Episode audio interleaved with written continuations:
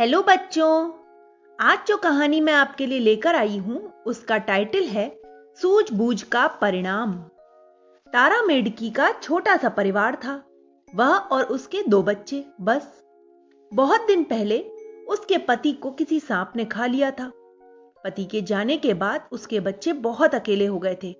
तारा ने बड़े धैर्य और लगन से पाल पोसकर उन्हें बड़ा किया था। स्वयं कष्ट झेले, पर बच्चों को किसी भी प्रकार के अभाव का अनुभव न होने दिया था। तारा समझदार माँ थी।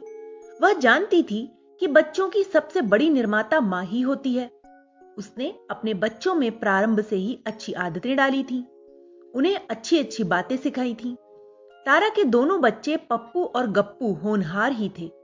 वे माँ की सीख के अनुसार चलते, बड़ों का कहना मानते, उनका सम्मान करते। सारे ही पड़ोसी उन्हें बहुत प्यार करते थे। पप्पू गप्पू थोड़ा बड़े हुए तो तारा उन्हें विधिवत प्रशिक्षण देने लगी।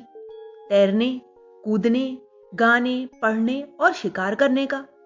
इन सब में उसका लगभग आधा दिन ही बीत जाता था। एक दिन तारा ने सोचा कि जितनी देर में केवल अपने ही बच्चों को पढ़ाती हूँ, उतनी देर में पड़ोसी के दूसरे बच्चों को इनके साथ भी पढ़ा सकती हूँ।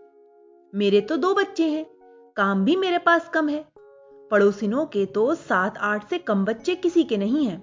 घर में सारा दिन चिल्लपो मची रहती है। बेचारी किसी भी बच्चे की ढंग से देखरेख नहीं कर पाती।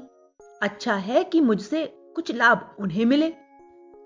शाम को जब पड़ोसने घर के काम से निपट कर दो पल सुस्ताने तालाब के किनारे बैठी तो तारा बोली, बहनों, पप्पू गप्पू को तो मैं पढ़ाती हूँ। तुम चाहो तो अपने अपने बच्चों को भी सुबह मेरे पास पढ़ने भेज दिया करो। हाँ बहन। अच्छा है कि तुम्हारे पास रहकर कुछ तो सीखेंगे ही। हमें तो इतने बड़े कुटुंब के धंधों से ही फुर्सत नहीं मिल पाती। एक पड़ोसिन बोली, दूसरे दिन से दो तीन पड़ोसिनों के बच्चे तारा के घर पढ़ने आने लगे। तारा बड़े प्यार से बच्चों को पढ़ाती थी। बच्चे घर जाकर तारा मौसी की बड़ी प्रशंसा करते। कुछ अपने बच्चों से तारीफ़ सुनकर कुछ औरों की देखा देखी, अब सभी मेडकियों ने अपने बच्चे उसके यहाँ भेजने प्रारंभ कर दिए।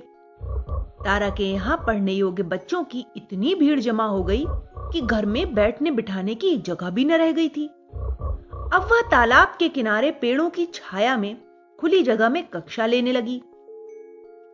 अब उसे दो पल सुस्ताने की, खाना ढूँढने की भी फुर्सत न मिलती। तारा की एक पड़ोसिन बहुत समझदार थी। उसकी नज़र से यह बात छिपी न रह सकी। एक दिन वह तारा के पास आई और बोली, दीदी, तुम्हारी शिक्षा से हमारे बच्चे दिन पर दिन सुधरते ही जा रहे हैं। क्यों ना तुम विधिवत एक स्कूल ही खोल लो? तुम हमारे बच्चों को पढ़ाने सिखाने का, उन्हें अच्छा बनाने का उत्तरदायित्व लो। हम सब खाने पीने की ज़रूरत की दूसरी चीज़ें तुम्हें लाकर दे दिया करेंगे। इससे बिना किसी तनाव और चिंता के तुम अपना काम कर पाओगी। तारा को इसमें क्या आपत्ति हो सकती थी? उसने स्वीकृति में अपनी गर्दन हिला दी। बस फिर क्या था? वह पड़ोसिन छलांग लगा लगा कर सभी को सूचना दे आई। दूसरे दिन प्रातःकाल ही एक नए स्कूल का उद्घाटन हो गया। उसका नाम रखा गया तारा विद्यापीठ। उद्घाटन समारोह में मेढक मेढकियों ने खुशी से ज़ोर ज़ोर से टर टर करके मंगल गीत गाए। मेढकों के बच्चों ने फुदक फुदक कर सामूहिक नृत्य किया। दूसरे ही दिन से तारा विद्यापीठ में विधिवत पढ़ाई शुरू हो गई। बच्चे अधिक थे, इसलिए तारा ने पढ़ाने के लिए दो मेढकियों की नियुक्ति की। अब तारा आचार्य जी बन गई थी। सभी उसे बड़ी दीदी कहते थे और उसका बड़ा सम्मान आदर करते थे। तारा विद्यापीठ में न केवल पढ़ाई अच्छी होती थी, अपितु वहाँ अनुशासन और सदाचार पर बल दिया जाता था। न केवल सदाचार सिखाया जाता, अपितु स्वावलंबन, साहस, संगठन, आत्मरक्षा पर भी बल दिया जाता था। तारा कहती कि जितनी आवश्यकता बच्चों को सदाचारी और ज्ञानी बनने की है, उतनी ही आवश्यकता इस बात की भी है कि उन्हें इस योग्य बनाया जाए कि वे अनीति, अत्याचार से संघर्ष कर सकें। यही कारण था कि तारा विद्यापीठ के सारे ही शिक्षार्थी बड़े साहसी और बड़े ही सूझबूझ वाले थे। एक दिन की बात है, तारा दोनों शिक्षिकाएँ और मेढकों के बच्चे पिकनिक के लिए एक जंगल में गए। सुहावना मौसम था रिम झिम रिम झिम बादल बरस रहे थे। सभी ने खूब मौज मस्ती की। लौटते समय वे छोटे छोटे समूहों में बट गए थे। दो बच्चे सबसे पीछे रह गए थे। वे रास्ते भर बड़ी उछल कूद करते आ रहे थे। वे थोड़ी देर खूब तेज़ी से दौड़ते तो कुछ देर चुपचाप रास्ते में बैठ जाते। जब उनके साथी आगे बढ़ जाते, तब फिर तेज़ी से उछलकर वे उनसे आगे बढ़ने की कोशिश करते। बड़ी देर से वे यही खेल कर रहे थे। शिक्षिकाओं ने ऐसा करने के लिए उन्हें मना भी किया था। पर बच्चे अपनी ही धुन में थे। सहसा ही एक घटना घटी। दोनों बच्चे अपने साथियों से बहुत पीछे रह गए थे। एक सांप बड़ी देर से इसी ताड़ में था। वह अचानक से सामने आ गया और बोला बेटो कहाँ जा रहे हो? अपने घर पास के जंगल में। बच्चे बोले ओहो अभी तो काफ़ी दिन बाकी है। जाने की इतनी भी क्या जल्दी है? तुम दोनों ही हमारे मेहमान हो। हमारे इस जंगल में बहुत अच्छी अच्छी चीज़ें हैं। उन्हें खाए बिना तुम्हें जाने न देंगे। सांप कहने लगा। बच्चों के मन में अब यह बात आने लगी थी कि कहीं मीठी मीठी बात बनाकर यह हमें ही नरगटक कर जाए। वे मन ही मन सोचने लगे कि कैसे इस दुष्ट से छुटकारा पाया जाए। शारीरिक बल में तो वे उससे कम थे। वे कोई युक्ति सोचने लगे।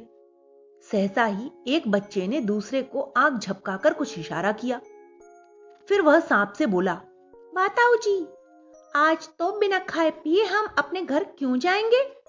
हम दोनों तो आपके इस जंगल की अच्छी स्वादिष्ट चीज़ें चक करी जाएँगे। सांप मनी मन बड़ा प्रसन्न हुआ। आज तो उसके यहाँ दावत थी। वह सोच रहा था कि दावत में मेढकों को खाकर सांप बड़े प्रसन्न होंगे। कुछ दूर जाने के बाद ही सहसा रुक गए।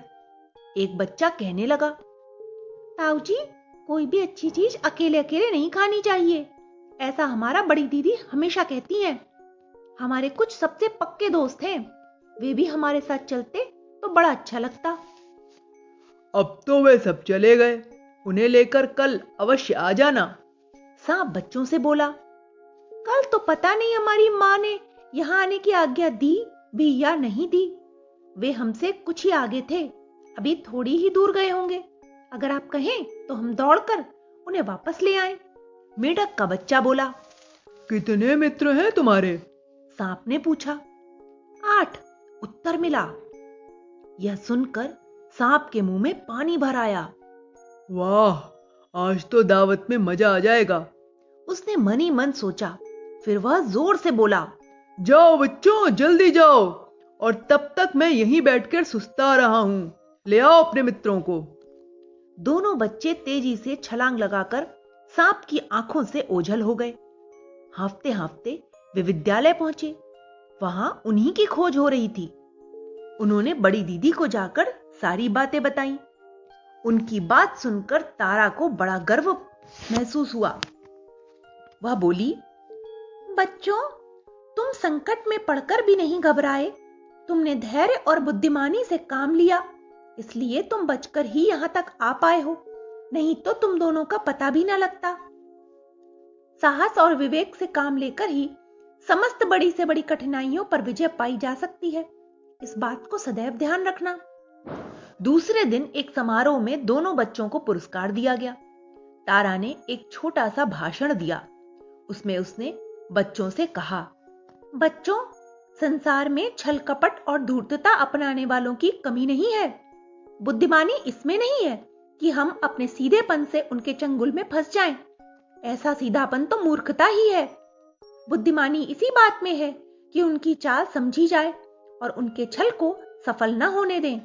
बुद्धि से या पराक्रम से हम उनकी कपट भरी योजना से बच जाएँ और दूसरों को भी बचा ले जाएँ, यही उचित है।